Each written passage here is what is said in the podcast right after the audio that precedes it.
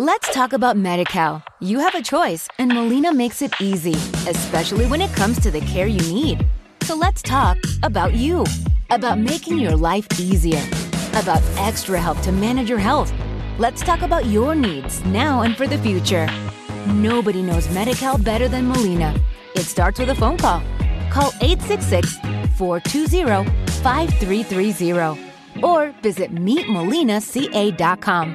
Let's talk today.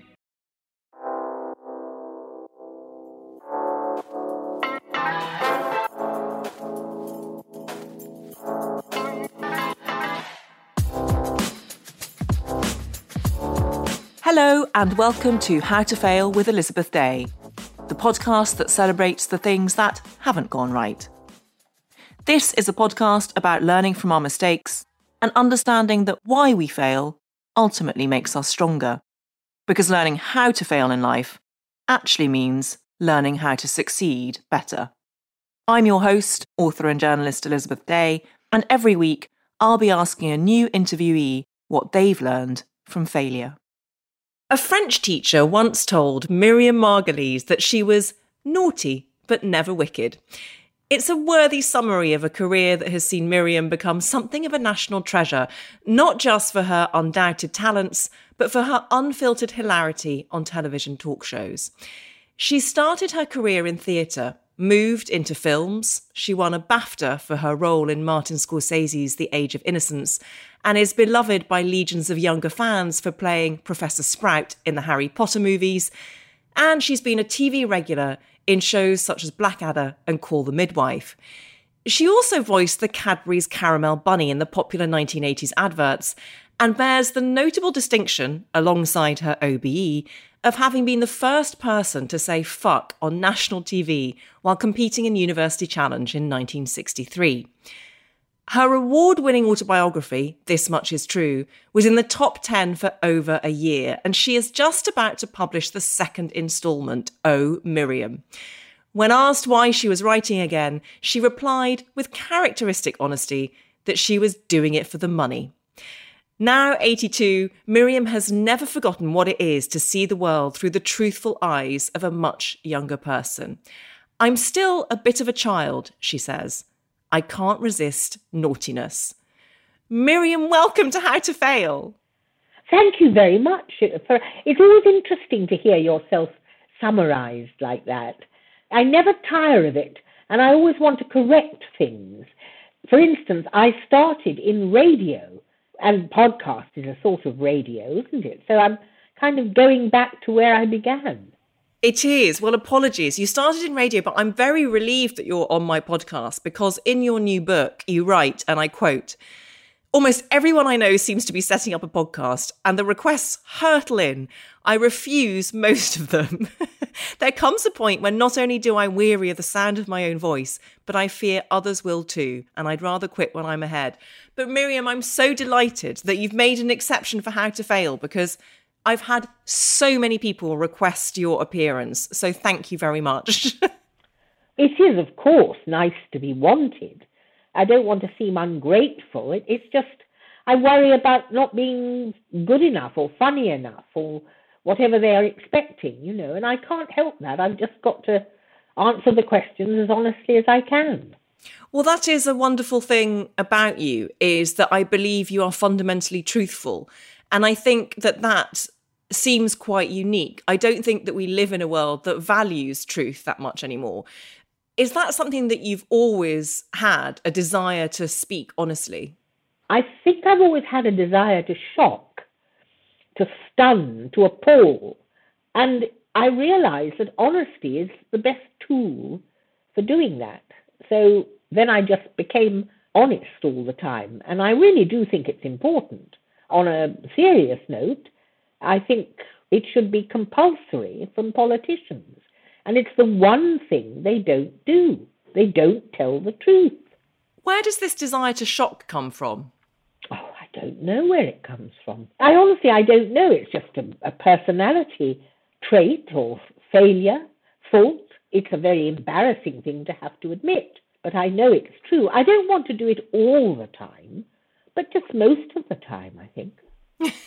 Do you think it has anything to do with being an only child? I, I'm really interested by only children. I dated a few of them. And I wonder what you, if you think that there's anything that connects you as a genre. I don't know that there's any way of telling whether that's the cause, the root cause of my absurd behaviour. I tend to think not. I think that many only children behave perfectly normally and are good members of society, but I'm just the way I am. I don't think I can lay it honestly at the root of being sola. In your new book, Oh Miriam, you devise an alternative to the famous Proust questionnaire. And there are a number of questions that you think are great starting points for conversations. So I wanted to do that very annoying journalistic thing of asking you one of your own questions, which is, what is the greatest compliment you've ever been paid? I think it was from Sir Peter Hall, who called me a Protean actress. I've always remembered that. Proteus was um, somebody in classics, Greek, I think, and he changed shape. He changed shape, and that's what I do when I act. I actually change my shape. I do it not wanting to, but through the force of my belief in the character that I'm creating. It changes my face. It changes my body. And I don't know how it happens, but it was a great compliment from a very great director whom I adored.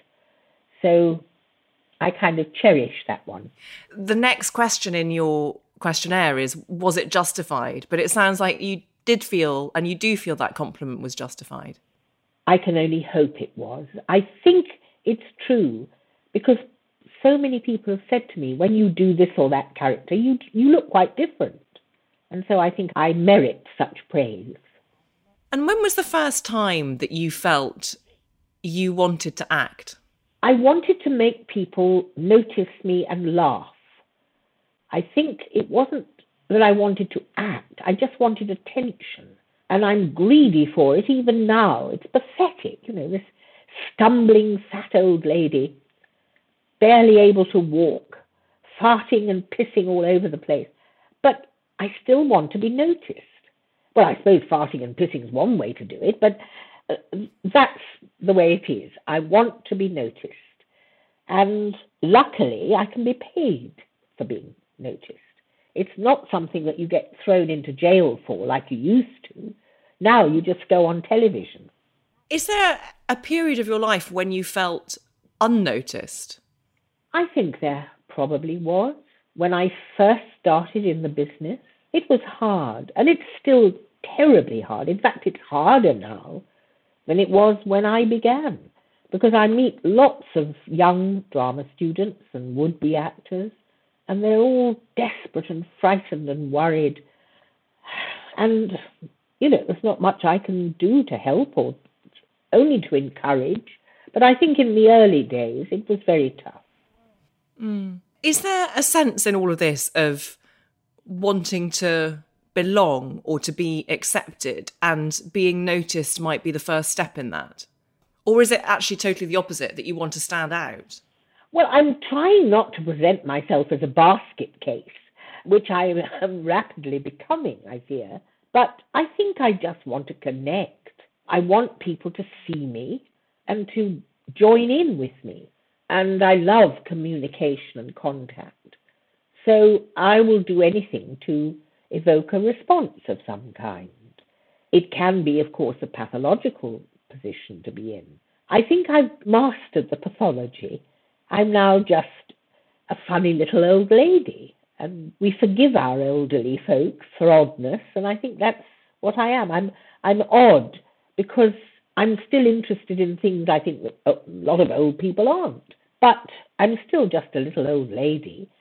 And as I always say to people, I'm a little old lady trying to make a living. I'm still working. And I think that's quite important. Well, I forgot what the question was now, but have I answered it? Yes, you have. It was about whether you felt a need to belong. And actually, you've answered it beautifully by saying that you feel a need to connect. Yes, I want people to belong to me. I don't necessarily need to belong yeah. to them. Yes. Well, so how does that show up in your romantic relationship? Because you're very sweet about your partner, Heather, even though I know that she's private and doesn't necessarily like being written about or talked about. But how does that show up in a romantic relationship if you have this desire to connect with everyone? And you speak so beautifully about the value of friendship, which I definitely want to get onto. But yes, how does that feel for your partner? This need to, well, to put it in your words, to show off, or this need to connect and have people belong to you? Well, I think she thinks I'm pretty silly. She doesn't approve of my behaviour. She gets very tired and quite caustic about it. And she has never hidden that. She likes me to be a grown-up. And I, every now and again, I slide into adulthood, but I slide out of it uh, because it's not quite so comfortable as being a naughty little child. I don't think of my relationship with Heather as a romantic relationship, although it certainly is suffused with love, affection, longing, respect, delight in her company, and a little fear of what she will say to me. But I do know that she hates being talked about. She hates being an adjunct in my life. She is a very considerable private scholar of some renown in her field, and I'm bloody lucky to have found somebody so loyal, so intelligent, and prepared to put up with me. I'm really lucky. I bless her every day, and I curse her sometimes too, of course, and she me. It is a, a wonderful thing to have in your life, and I, I have it, and I hope I have it as long as I'm alive. How beautiful. Let's talk about the power of friendship. There's a chapter in your book devoted to it, and I should at this point confess that I have also written my own book in praise of friendship. But you write in this chapter about the fact that you have over eleven thousand names in your phone. I think it's more than that now. Is it more? Is it more? There she is, showing off again. Yeah, you're right. But uh, tell me about the integral importance of friendship in your life. What does it mean to you? It's supremely important. It validates my being on this earth. And I was lucky enough to go to a fabulous school in Oxford, where I was born. And the people who were at my school, the Oxford High School, are still my friends. I'm not friends with what people call now celebrities. I know quite a few, and I'm very fond of some of them, and perhaps not quite so fond of others. But the people who are my real friends are the people I've known maybe since I was eleven or twelve. And the value of friendship, I can't put it into words. Friendship is something everybody knows what it means. I remember, and I often quote this, my father, who was a somewhat dour Scot, said, when I said to him, Daddy, why haven't you got any friends? And he said, friends? Friends are people who drag you down. That's what he said. He was wrong. Friends are people who lift me up. You mention your school there, Oxford High School, and I, I've learnt from the book that you were five years behind Dame Maggie Smith. Will you tell us the story about the theatre at your old school? Yes. Well, I didn't know Dame Maggie when I was at school because, you know, a gap of whatever it is, five years, six years, it really does separate you from the lower class. She was, you know, in the upper six and I would have been maybe in the third or fourth form. So I never met her at school. And I indeed never met her until, now when did I first meet Maggie? I think it was probably in um, doing Professor Sprout, and she was Professor McGonagall in Harry Potter. That's when I got to know her a bit. And I met her a, a wee bit in Australia too, when she came with Maggie Tysak to do the show that they did in Australia. But she was at my school, I was at her school, and years later, I got a phone call from the current headmistress to say, Miriam, we'd love to dedicate a theatre to Dame Maggie, and we wondered if you would ask her if she would come down to Oxford and open the building and have it dedicated to her. And so, of course, I, I think it was when I was doing Harry Potter, and I saw Maggie quite a lot, and so I went up to her and I said, Maggie, would you, you know, would you listen to me just for a second, because I'm passing on a message. I said, they want to dedicate a theatre in your name at the high school. They wondered if you would go down and open it. And she looked at me with that, that keen, askance gaze that she specialises in. And I said, would you like to go and have a theatre at the school named after you? And she said, no, no, I wouldn't. I didn't like the school. Very snobbish. No, I'm not going. And then she looked at me rather with narrowed eyes and she said, you'd like it, wouldn't you? Why don't you go? And of course I, I would have loved it. So I said, are you sure? She said, no, I'm not going. Don't want that. Not for me, darling, not for me. In the end, I phoned the, the current headmistress and I told her, and there was a bit of a pause, rather too long for my liking, and she said, well, Miriam, would you consider opening the theatre space for us? And of course I said, yes, I'd love to. So I did, and there it is, and it's there. I went down to the school, and I think it was honestly one of the best days of my whole life. I was so proud and so utterly thrilled to have that recognition of who I was and what I had been at the school, because I did a lot of acting at school, and I just felt absolutely bloody marvellous.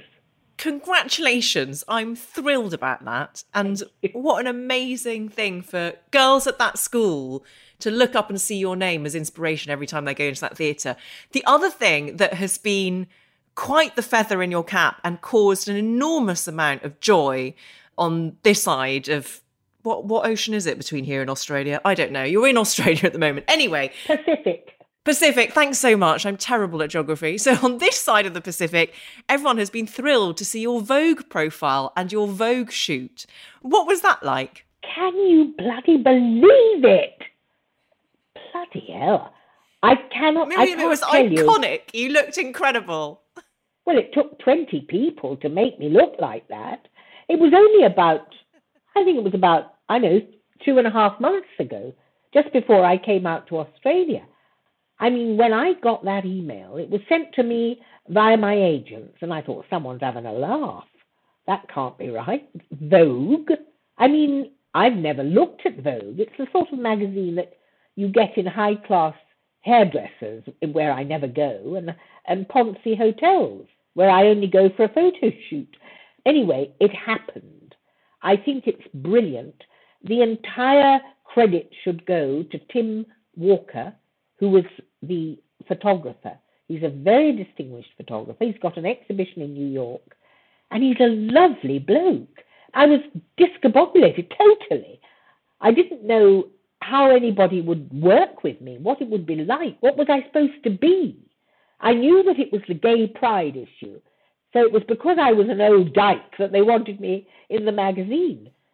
But I never thought about a cover photograph. And the one of me with my tits on cream buns, I mean, that was his idea, of course. That was Tim being naughty. He said to me, would you strip off? I said, why? And he said, well, I, I've got an idea for a photo. And I said, well, I don't want my belly in the picture because it's too horribly fat and ugly. And he said, no, I don't want your belly either, but we can arrange it in such a way. And I did strip off, and blow me, it was a bloody good picture. So I've told everybody about it, and I'm thrilled to bits. Good. Final question before we get on to your failures. How does it feel at the age of eighty-two to be experiencing, it's not even a flowering of your career because you've always been incredibly successful in so many ways, but there is a level of attention and a level of connection that you have with younger generations. Is that a nice feeling? Oh, it's wonderful. It's truly wonderful and thrilling and, and totally amazing. I can't get over it. I can't get over it when I'm out in the street, even here in Australia, people are, you know, they're waving, saying, "Oh, it's you! What's your name? I've seen you on the telly." You know, and I am deeply grateful and utterly thrilled. It's just magic. Your first failure, Miriam, is, in your words, not marrying a nice Jewish doctor. So tell us about this. Did you feel under a certain amount of pressure to marry a nice Jewish doctor?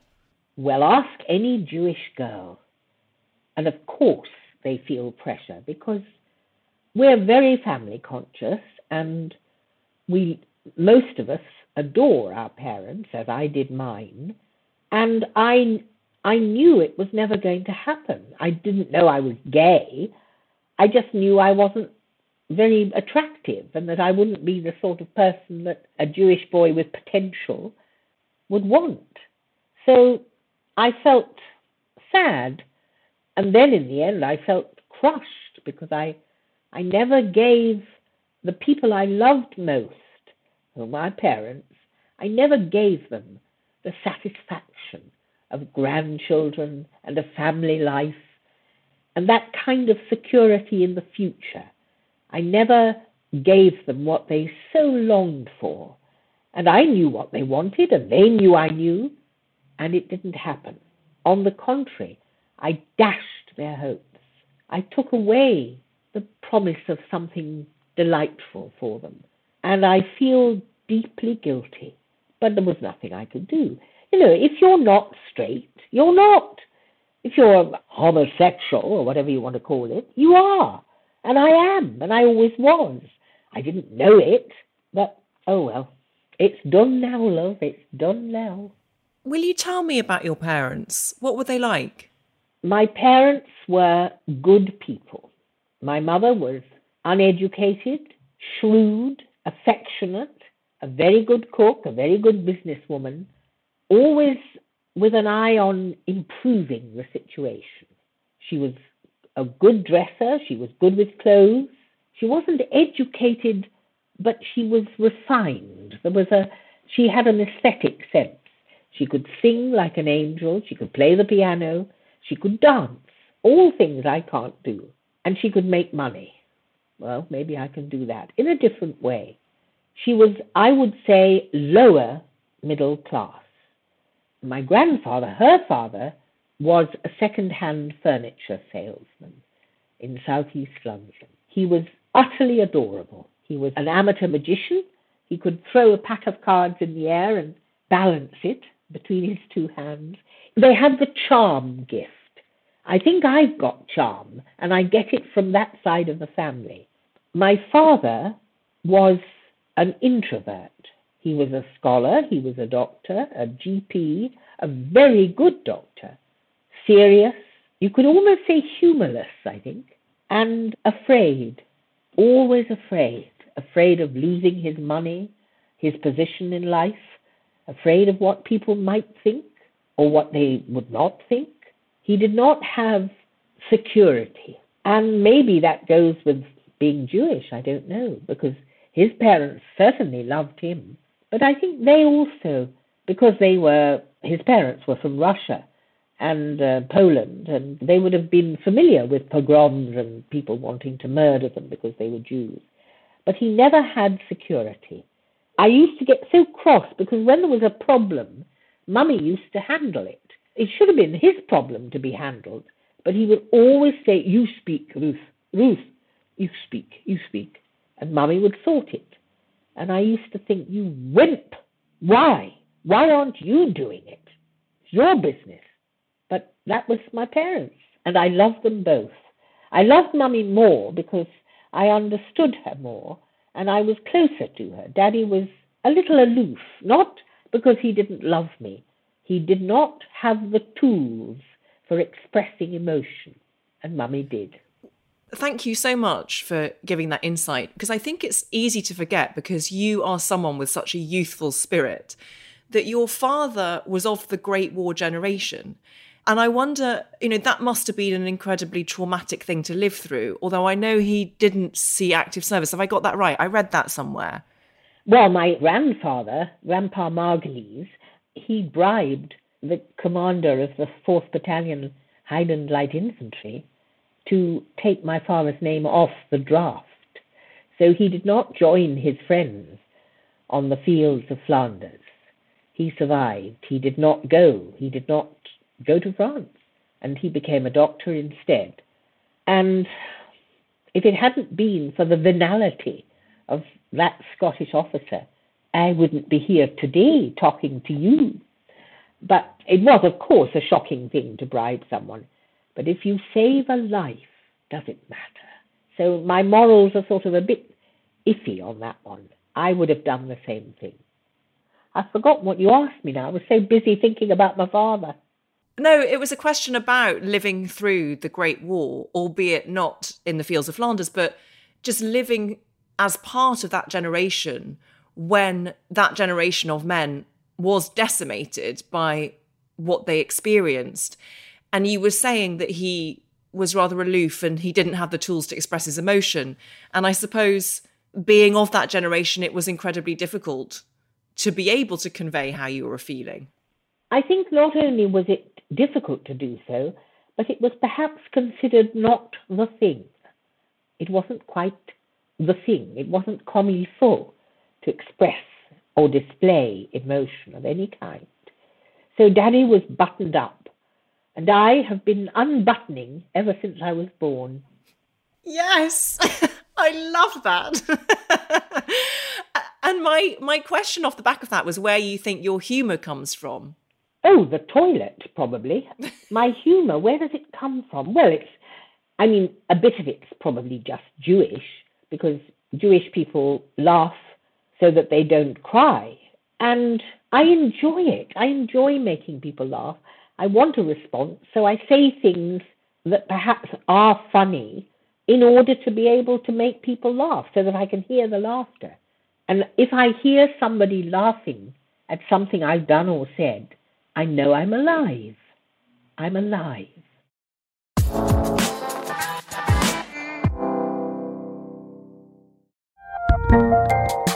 There's a lot happening these days, but I have just the thing to get you up to speed on what matters without taking too much of your time.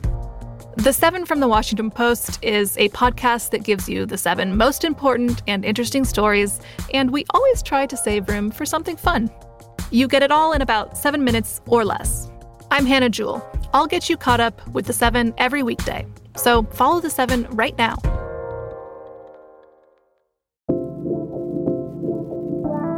Hey guys, it's Cheyenne Davis. You may know me from M T V's Teen Mom O G or Think Loud Crew podcast. I'm here with my dad, Papa Floyd, to tell you about our new podcast, Unfiltered Kitchen.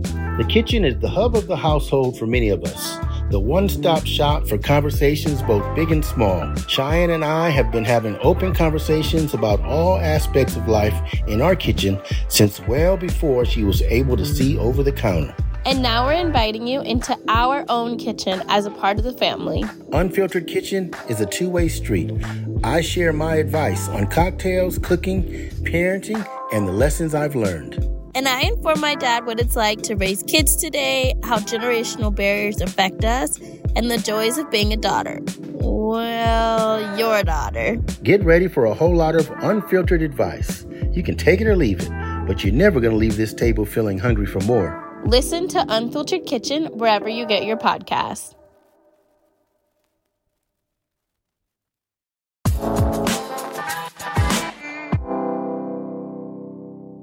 You said at the beginning of this failure that you didn't know you were gay, even though you were.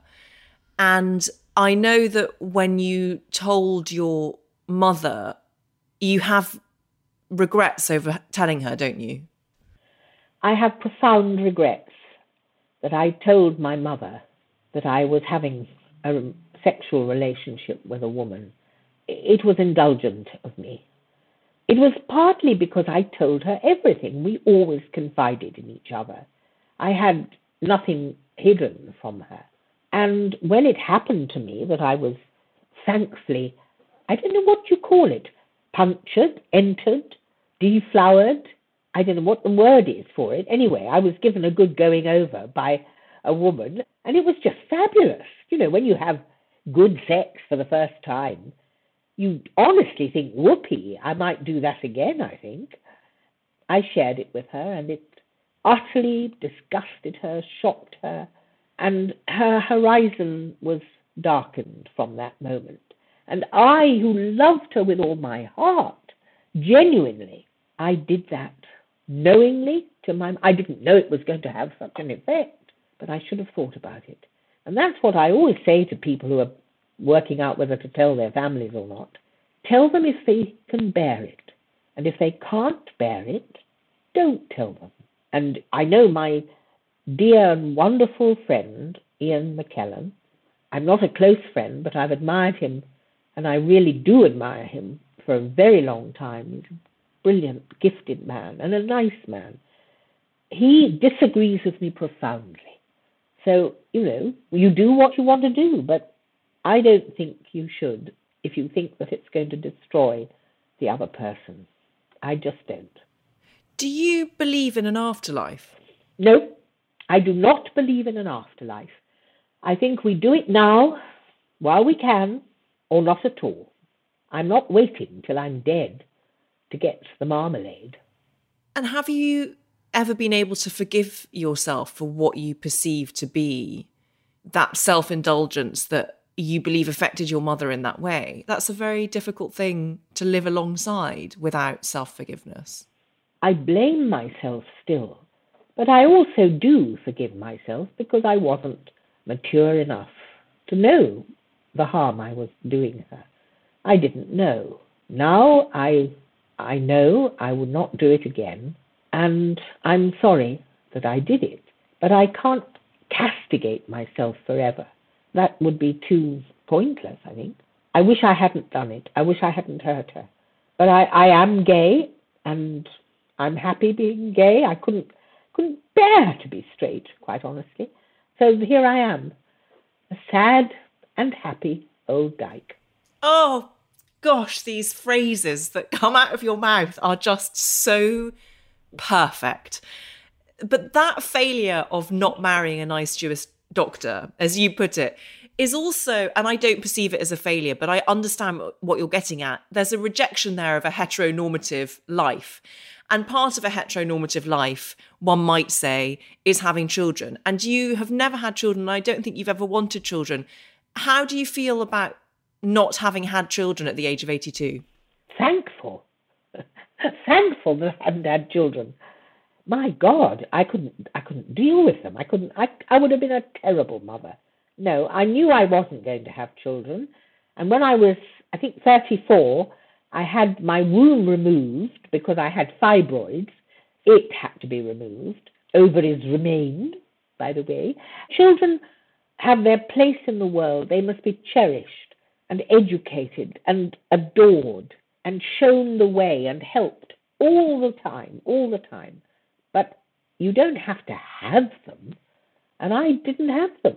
You have them for me. And thank you. But...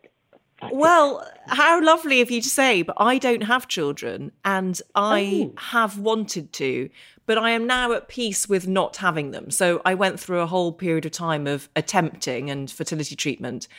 And now I've decided that I'm not going to expend more energy on that. And it's why I love hearing stories such as yours, because there is an enormous amount of joy and creativity in a different way to be had, even if you're not a biological parent. And there are points in your book where you talk about speaking to your friend's granddaughter and having lovely conversations with her. And I think that you do a, a wonderful job parenting younger generations through your art, if that doesn't sound too pretentious. I'm sorry that you, you had sorrow and difficulty uh, associated with the attempts to become a mother, because I know how defeating and how awful it makes you feel, because I've had many friends in similar situations. But I think the younger generation, those that follow, they are vital. We must make a better world than we have done for them. We must cherish, as I say, and support them, but we don't actually have to be their mothers.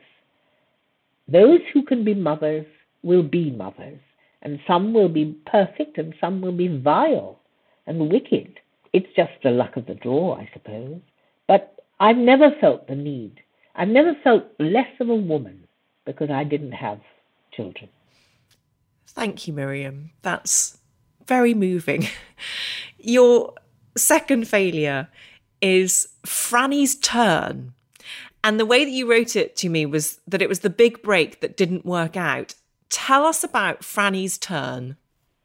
Franny's Turn was the title of an American sitcom, which I was cast in as the lead in, I think it was nineteen eighty-nine, I think. I was secured as a, a talent by a very good producer called Norman Lear, whom I met in America. He's still alive, he's over one hundred, and he loves talent and he nurtures talent, and he spotted me as a talent, and he found somebody to write for me, and I had a show, and it was crap. It just was.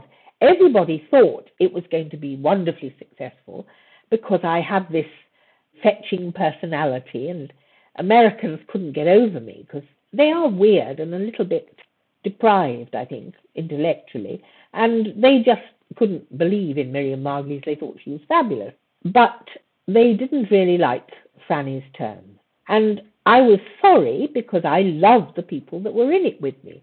I had some glorious other actors, and it was such fun. We were on the lot at C B S in the next stage to Roseanne, who was an arsehole. Everybody loathed her. And uh, I loved it when all the, the crew would come into me and say, oh, boy, gee, I wish I were working on your show, Miriam. You know, people, you treat people like people here. You know, she's just, you, you can't imagine what she's like. And, you know, all the stories would come, and I would I would wonder why was she so horrid. But she did very well. She became a multimillionaire, and I am not that. But I think I'd rather be me, really. But anyway, there it was. I signed a contract for thirteen, and in fact, only five were put out. We only made five, and then um, the head of C B S thought it was such crap. He was probably right. He took it off, and a lot of people made a lot of fuss about it, but it stayed off, and I was officially a failure. How interesting, because there were so many things that you would think on paper would make it a raging success. So the fact that it was Norman Lear and you were in it and there were terrific actors, and it was Chuck Lorre, so he was called the king of sitcoms, and he produced sitcoms like Two and a Half Men and The Big Bang Theory and, in fact, Roseanne. So you would think with all of those things in situ that it would be a raging success. Why didn't it work? I think because it wasn't good enough. It just didn't catch fire. And I was really sorry because the guy who was playing my husband was a Cuban actor called Tomas Milian. And I adored him. He was so clever, so witty. And I was the representative of modern woman, you know, the feminist, the emerging feminist. So it did have some political bite and sense to it, but it just didn't, it just didn't work. Everybody said, you're going to be so rich, you're going to be the you're going to be the king of the world, you're just going to love it. And I knew as they were saying that, I thought, uh-uh, it's not going to happen. Because I knew it was funny, it was truthful, but it didn't have the magic. And I have to accept that. What was it like then when it was taken off air after five episodes? Did it feel humiliating? Yes, I think it did feel humiliating. I remember very well that suddenly nobody phoned me, absolutely nobody. I, who had been lauded and invited out all the time with the phone banging in my ear the whole day, complete silence. It was salutary, and it wasn't to be. But I, I got over the humiliation. I mean, I, I think it's sort of funny now. I actually think it's funny. I don't think we should be running over to America to do sitcoms and, you know, make names for ourselves. We should be doing it here. Don't let's pander to the absurdity of the American pop culture. It's very tawdry, really, And I'm not saying that because I didn't succeed in that tawdry world. I see it for what it is. But the problem is, I love money. I just do. And that was a way to get money quickly. You hear about Friends, you know, the sitcom called Friends. I've never actually seen it, but it's a well-known sitcom. They get a million dollars an episode. For fuck's sake, that is, that's overpaid. I'm sorry. Yeah. That is overpaid. It's interesting there that you touch on that idea of Hollywood as a representation in popular culture of success. There is a real culture of quote unquote what success means. And I wonder, given your long career, what does success mean to you? And is it different from what you have been told success in acting looks like? Success comes in two little suitcases. The success that you think of for yourself and the success others perceive in you. And I don't feel at the moment particularly successful as an actress, but I do feel successful as a human being. I believe that people are relating to me as a human being. That is an important matter. I'm very proud of that. When I go out in the street around, you know, people run up to me and say, "Oh, I love you, I love you." And I think, why? Why do you love me? You don't know me. But there's something in my gaze, in my the words I say, in the way I present myself, which people feel comfortable with. They feel they can trust me. And that is important. And I am deeply grateful. That's what Boris Johnson, God rot his balls, does not have. But on the other hand, nobody would say Miriam Margolyes, great actress. I'm not a bad actress, actually, and I can be fantastic, but not perhaps as often as I should have been. And I'm sorry about that. I haven't achieved what I'd hoped. I've achieved much more than that in terms of public approbation, but the approbation is not for my skill. It's for my personality, which I rate below my skill. I think I would prefer to be lauded for being a fine actress, because I think I can be. But so far, that level of approbation has been reserved for the personality of Miriam Margolyes and not the skill. What an extraordinarily insightful and eloquent answer. I personally do feel that you are a great actress. And I think that possibly we have a tendency as humans to undermine ourselves when something comes naturally. And, and the joy of being yourself and being this connector with other people and being trustworthy and being a truth teller, my perception is that comes naturally to you. It is part of you as a person. And so perhaps it's that you don't rate it as much in yourself, because it doesn't come naturally to a lot of people. And a lot of other people would probably see that as a skill. There's no question there. I just wanted to say that, that it, it makes me sad that you feel the perception of you doesn't tally with what you might have liked to have achieved. I'm not distraught. I'm not rendered incapable by my failure. I, on the other hand, I would say, but I'm still going.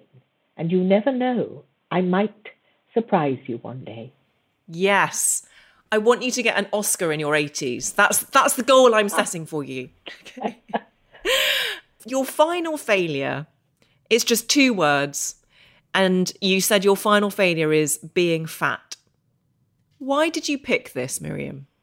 The funny thing is that when you asked me to appear or to enunciate or whatever a podcast, the verb associated with podcasting is, I was very flattered, but I thought, I haven't failed. What can I fail at? I haven't haven't been a failure, really.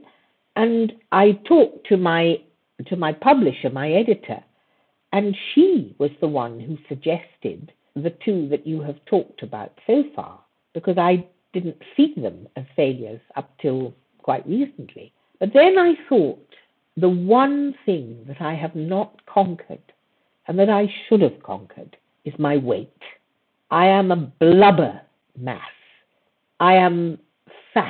And to be fat and eighty-two is truly pathetic. Today, when I went to the physio next door, I met some really smashing people who wanted to, you know, they run out and say, oh, come and have a cup of tea and have a chat. And one of them was a very distinguished lady who was fat. And I said to her, don't be fat. And everybody was a bit shocked because I'd, I'd said the word. It's something they're so frightened of in America. But I mean, this isn't America, I'm in Australia, but it's such a defeat. A cream bun, a chocolate, a helping of chopped liver is more important than your health, than your aesthetic presentation. No, it isn't. It's not more important. It's just greed, lack of discipline, all the things that I'm embarrassed by in myself. It is a major failure. And because of that, I've got spinal stenosis. I can't walk. I'm going to be in a wheelchair before I'm much older. I've limited my life because of my longing for fudge or, yes, chopped liver, cheesecake, all these absurdities. I shouldn't have been so greedy. I should have been stronger. I mean, look at Patricia Hodge, one of my great friends. She's a gorgeous-looking woman in her seventies. She can do whatever she wants to do. There's no limit to her mobility and her beauty. And I fucked everything up by greed. I think it's shameful. Oh, Miriam, but another way of looking at greed is joy. I mean, you've spoken about the health issues now, which I can completely understand. When you were younger, was there a sense of shame over your aesthetic presentation? Oh, tremendous. Mummy would say, Miriam, take a pride in your appearance. And I never did. I never cared about clothes or, you know, fashion. That's why being on Vogue was out of the blue. I just wasn't interested in my presentation. I knew I had good eyes, vivid hair, and a lovely smile. And I thought, and I hadn't been far wrong, that it would carry me through life. So fuck dresses and, you know, handbags and all that stuff. It's not about that. It's about preserving the body that you were brought into the world with. Many people don't have good bodies. They have paralysis or something's not quite right. I was perfect. I was a perfect little baby. I was gorgeous. Mummy told me people would stop the pram just so they could look at me, and I would look at them with my big dark eyes, and they would say, she is truly beautiful. I heard it all my life, and then I let it go. My belly drooped, my tits expanded. In fact, even when I was at school, my nipples burst through the wool of my school jumper. There were always these two little circles of urgency. I mean, I fucked up. I really fucked up with my body. I'm sorry for that because I did the wrong thing. It was lovely having cheesecake and chopped liver and spaghetti and, you know, all the things I shouldn't have. I did enjoy it. But Mummy said, a minute on the lips and forever on the hips. She was right. There's another way of looking at it, of course, which is that your refusal to compromise on being yourself and the embodiment of yourself is in its own way a revolutionary act in a world which encourages so many women particularly to look a certain way, to feel shame over themselves. Actually, the presentation of yourself, I think a lot of people get a lot of comfort from it. And I wonder if you've ever thought of that aspect, that actually you're being quietly revolutionary. Well, I hadn't thought of that, but the director of the piece that I'm involved in at the moment, when I complained that she showed me kind of huffing and puffing and finding difficulty going upstairs and, you know, doing mobile things, I said, I don't want to be seen as a cripple. I don't want that. Don't put me on television having difficulty moving. And she said, but Miriam, don't you see that that is an encouragement to people watching who may themselves have difficulties? And you being there on telly and being yourself, that gives people courage. And I thought about it. And I thought, well, that may be true. Seeing this hideous old bag lurching about their television screens might give them confidence. And that is a good thing, because I only want to help. I don't want to hinder people. But from my own point of view, I would have liked to have been, you know, somebody. I mean, look at Camilla, our queen, actually. She's a good-looking woman. She's got her body in trim. I like her as a person. I don't know her terribly well, but I know her a bit, because I, you know, when you're in the business, you get asked to do things. And she's splendid. And she took care of herself, and I didn't. It wasn't joy, it was laziness, it was greed, and I regret it. I would like to be better looking. I would like to have a flatter tummy and a stronger back and longer legs. But, you know, fuck it, here I am. That's it. Do you think you're happy? Well, it varies. I'm not happy when I think about myself being old and and ill and not able to do the things I want to do. But I feel unbelievably happy and proud when I think of the work I've done and the people that I know who care about me and my relationship. You know, in that way, I have succeeded. I've been a human being. Is there anything better? Miriam Margolyes, I just can't think of a better place to bring this to a close. You are a wonderful human being, and we are all so lucky to exist in your orbit. Thank you so much for coming on How to Fail. That's such a lovely thing to say. Thank you.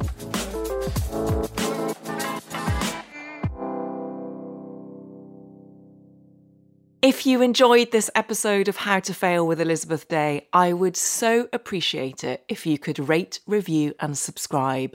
Apparently, it helps other people know that we exist. Let's talk about Medi-Cal. You have a choice, and Molina makes it easy, especially when it comes to the care you need.